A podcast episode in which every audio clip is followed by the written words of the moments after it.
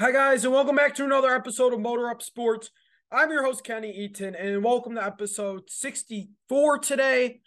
We have a little bit to get to, so I wanted to go more into MSU hoops because when I did the episode on Saturday, it was more just I wanted to go off of that game off the top of my head, and I, I have a little more thoughts I gathered about that game and about the season so far and the rest of the season, but want to get to that right off the hook.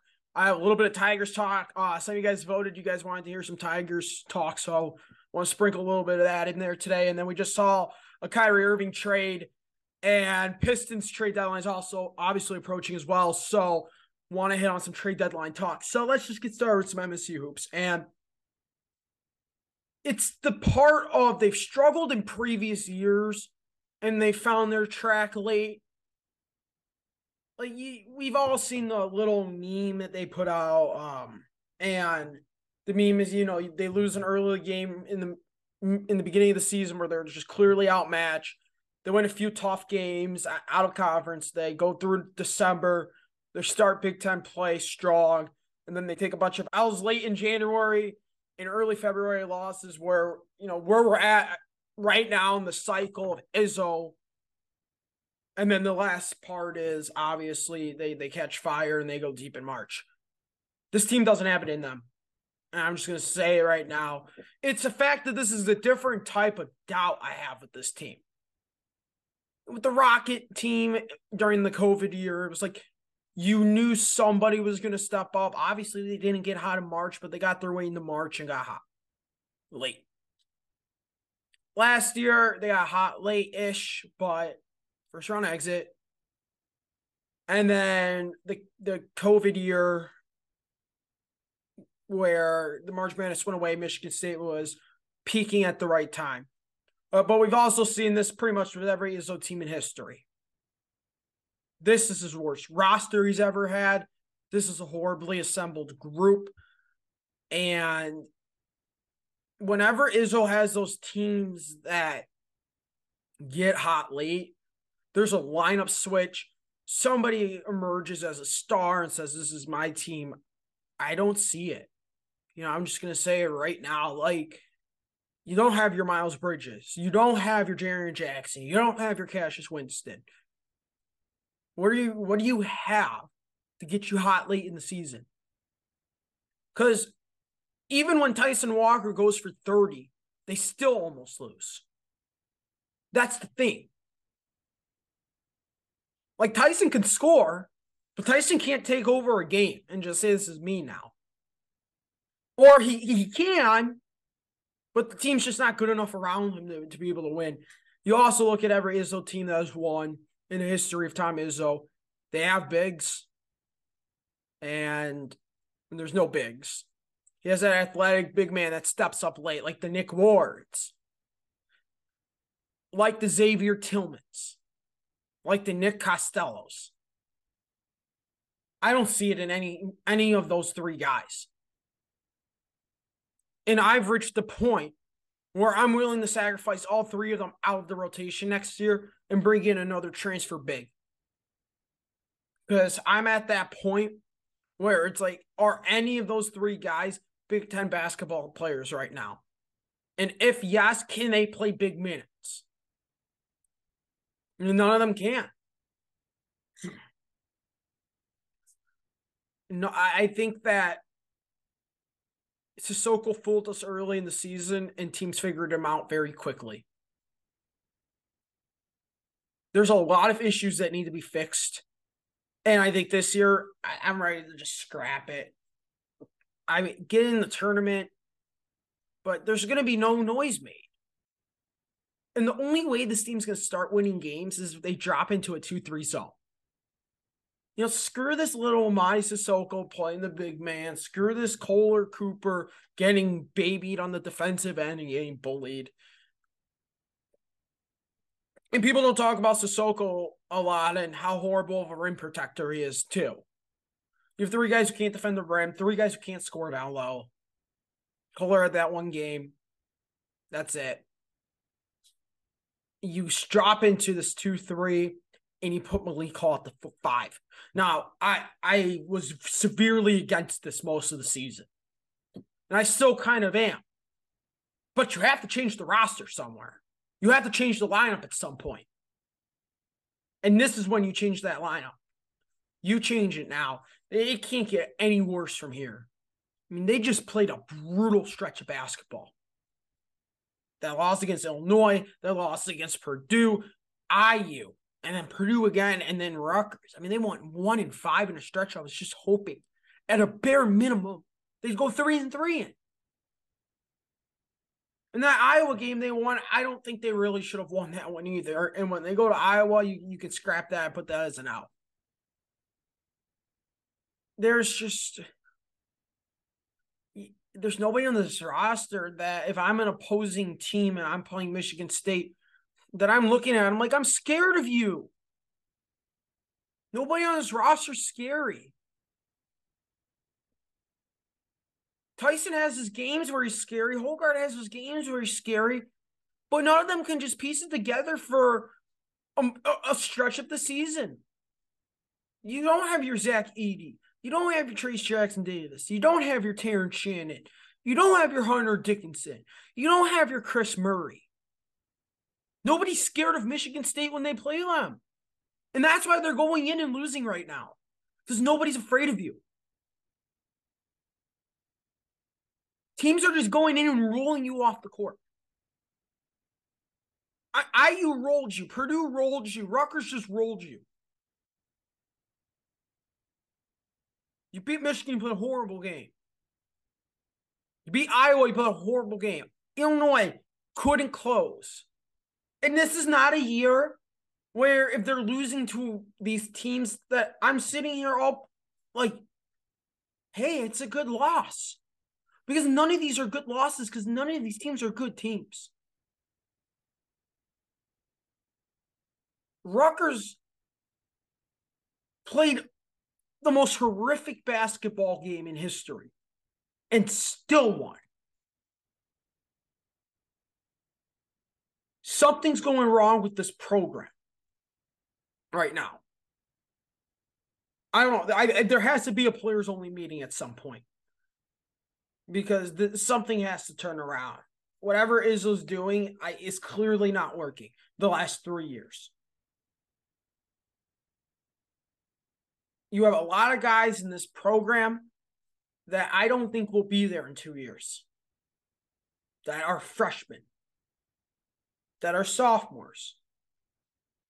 We're looking at if Izzo can't get it done next year or the year after, it's done. He'll never get another one. I love Tom Izzo. I think he's a phenomenal coach, and I, I think whoever succeeds him will not do even close to as good of a job as Tom Izzo has done at Michigan State. So all of you guys are like fire Izzo or he's just not the guy anymore. You're not finding anybody better than him. You see what's happening right now at Duke. You're seeing what's happening at Villanova. Two legendary coaches retire, two succeeders come in, can't keep the program where they're at. See what's happening at Michigan, kind of like that too. Whoever succeeds, Izzo will tank the program. I guarantee it. It's a bad job for anybody to take because your expectations are high as high as a kite from day one. What What's interesting to me about this college basketball season is there's a few blue bloods in the nation. There's a few.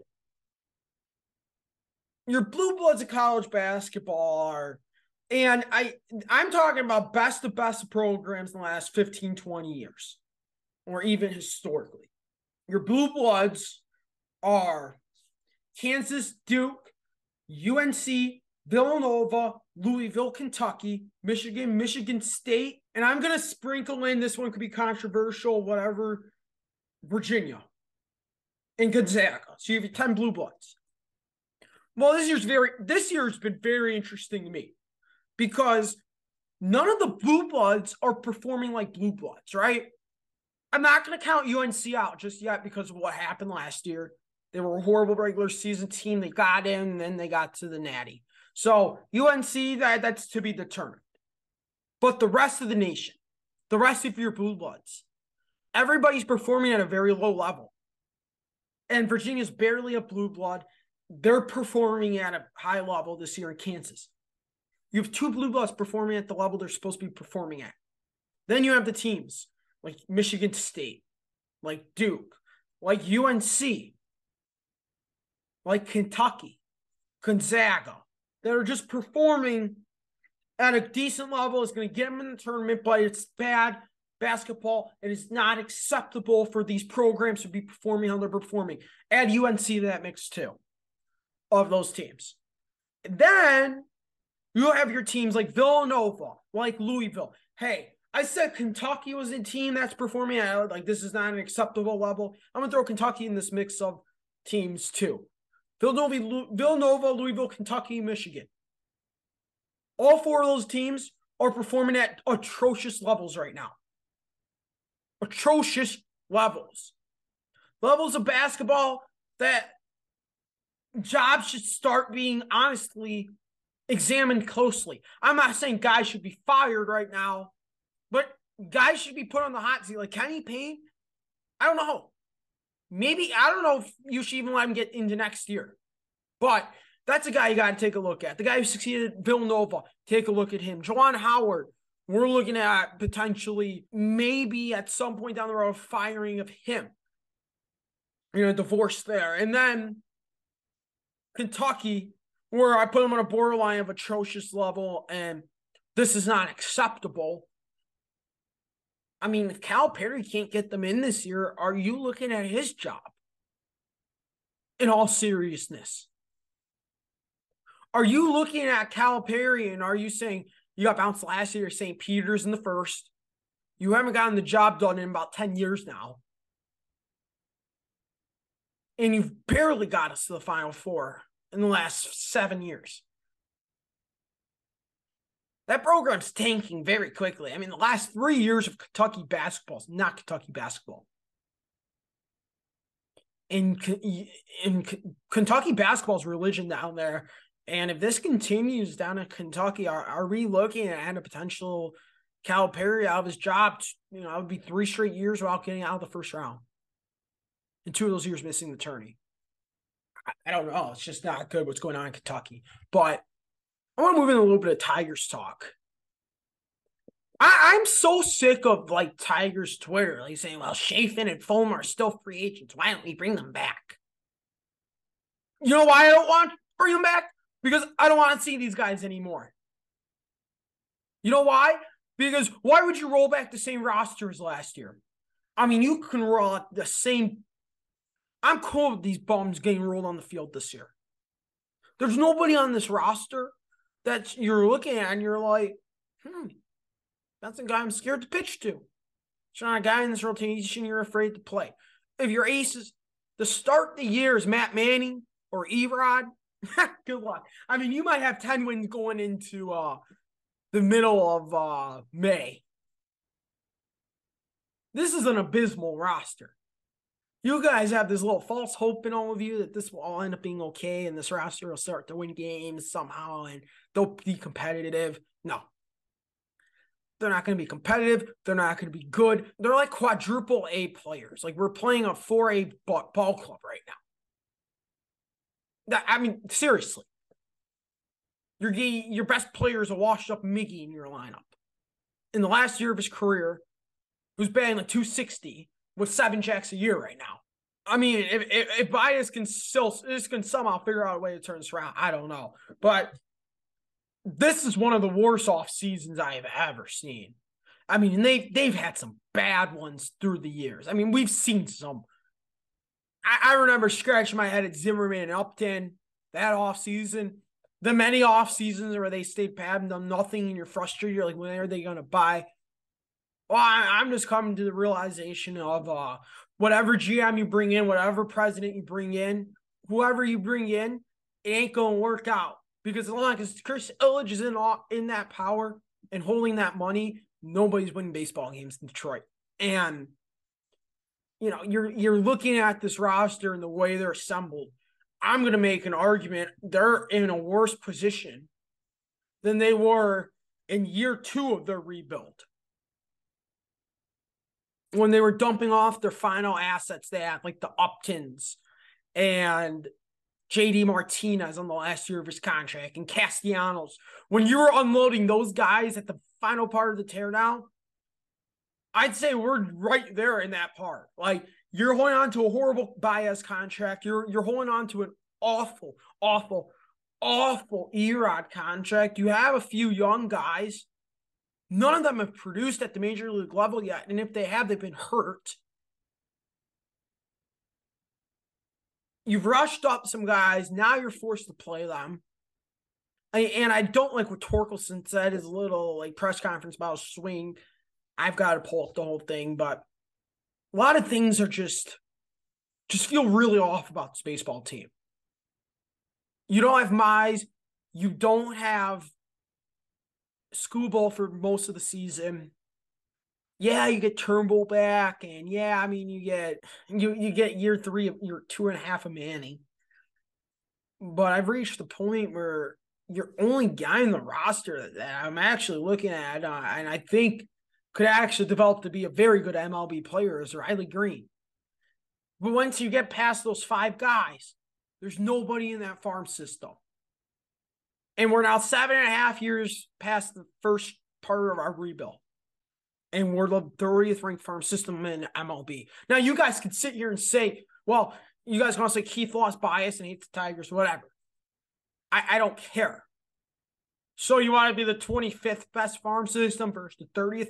Whoop de woo, big deal. There's teams that are number one, like the Dodgers, who every single year they win the World Series and then they reload more talent and they get the best prospects and they have the best scouts in the world. And then you have Detroit, who can't scout, who can't spend money correctly or even spend money at all because, I mean, when Miggy's contract's off the books, they're going to be a bottom third of the MLB in the payroll.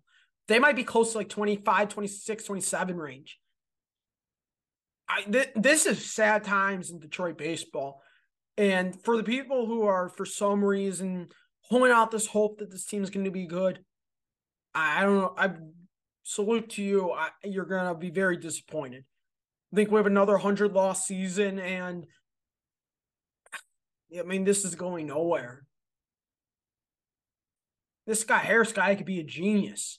But if Ilitch is controlling this ball club, I mean, it's just the same thing with the Pistons, is what I'm starting to get to. It's like whoever's owning this club, if they can't sit there and give people money or give them the right front office to work with or give them the right control, it doesn't matter who you put in office, they're going to lose. It's like the Lions every year up until now. Doesn't matter who you put there, it's just going to be a, a hell of a season. And we've gotten to that point now with the Tigers where it's just like, come on. Well, there was some breaking news earlier yesterday, and it was Kyrie Irving got traded to Dallas for Spencer Dinwiddie, Dorian Finney Smith, a 2029 first, and two second round picks. I mean, like, you have to give credit to the Mavs. Okay? They pushed all their poker chips right to the middle and said, we're going for it now. Luka, Kyrie, best backcourt in the in the West right now, but outside of Clay and Curry. And honestly, that could end up being better. I they they've got something there. Now they have to find a big, or this won't get done. The rest of their lineups, like you're you're you're scratching your head, like, will this team get it done? Look, Mark Cuban just showed he was willing to go all in. And you have to give him a round of applause for pushing those poker chips to the middle. That takes balls to do. Very few GMs do that. And when the GMs do that, you know, the last time I think a team truly pushed their poker chips to the middle like this, and it worked, was the Lakers when they pushed for when they made the AD trade obviously in between there's been many trades that haven't worked. The Kyrie experiment with the Nets clearly didn't work out when they pushed their poker chips in the middle. And We've seen, you know, we Boston tried to do it many times before it started working with with Tatum and, and Brown, but when they did it with Kyrie, teams push it. But the but the reality is, AD and, and LeBron, they really pushed their poker chips there and they won, and that takes balls to do.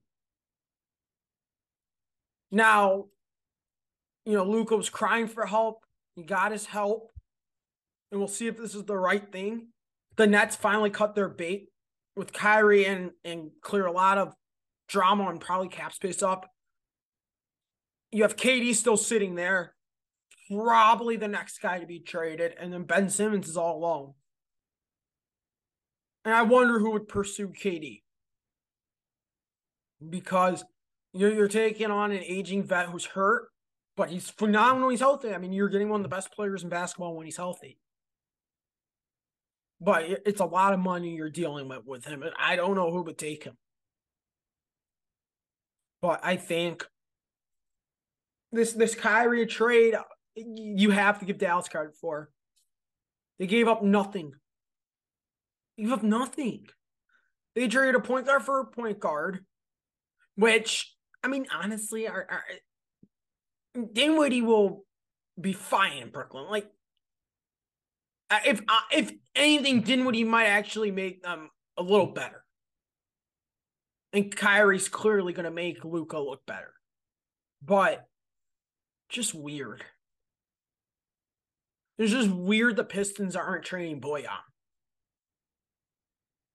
I'm sitting there, I'm like, why? You have to move him if there's no moves made at this deadline, then the time's ticking for uh, Weaver. Because I'm sick of it. I'm three years in a row being the worst team in the league. You got to have a sense of urgency to win some games, or at least a sense of urgency to start moving on with some of these players and realizing that these guys aren't winning basketball players. You can have a great core, but if there's nobody around these three guys, they're never going to win. You have an off season that, that is crucial. You have a crucial, crucial, crucial off season. Know, I've been on the hesitant end of waiting until twenty until the trade deadline to make trades. You know what? Screw it. You you you got to revamp this entire roster. I'm cool with keeping your your your, your three guys and your draft pick as your core unless you're at number two, and we've had the discussion on here before about Scoot. Do you draft him? Do you not? I think you have to. But you have potentially four guys there. That's your core. But the reality of the story is you're going to reach a point where you're not going to be able to afford all four of them. And when you reach that point is when you're supposed to be winning titles. So good luck. Because if you don't start winning games now, and you don't start progressing this rebuild, there will never be a title in Detroit. There will never be nothing more than maybe a first round appearance. But next year, you got to start moving some poker chips closer to the middle. Because, I mean, I, I, I'm at a point where it's just like urgency. Win a game. Show me you can win three consecutive games. I mean, when's the last time this team has done that? Pulled together three consecutive games. And it, it, it's just a really disappointing season, obviously, with Cade going down, but there's just none of these guys look like they want to win. So I'm going to be back on Wednesday. More talk about the week. We're going to recap uh, Michigan State, Maryland, and uh, whatever news is in between.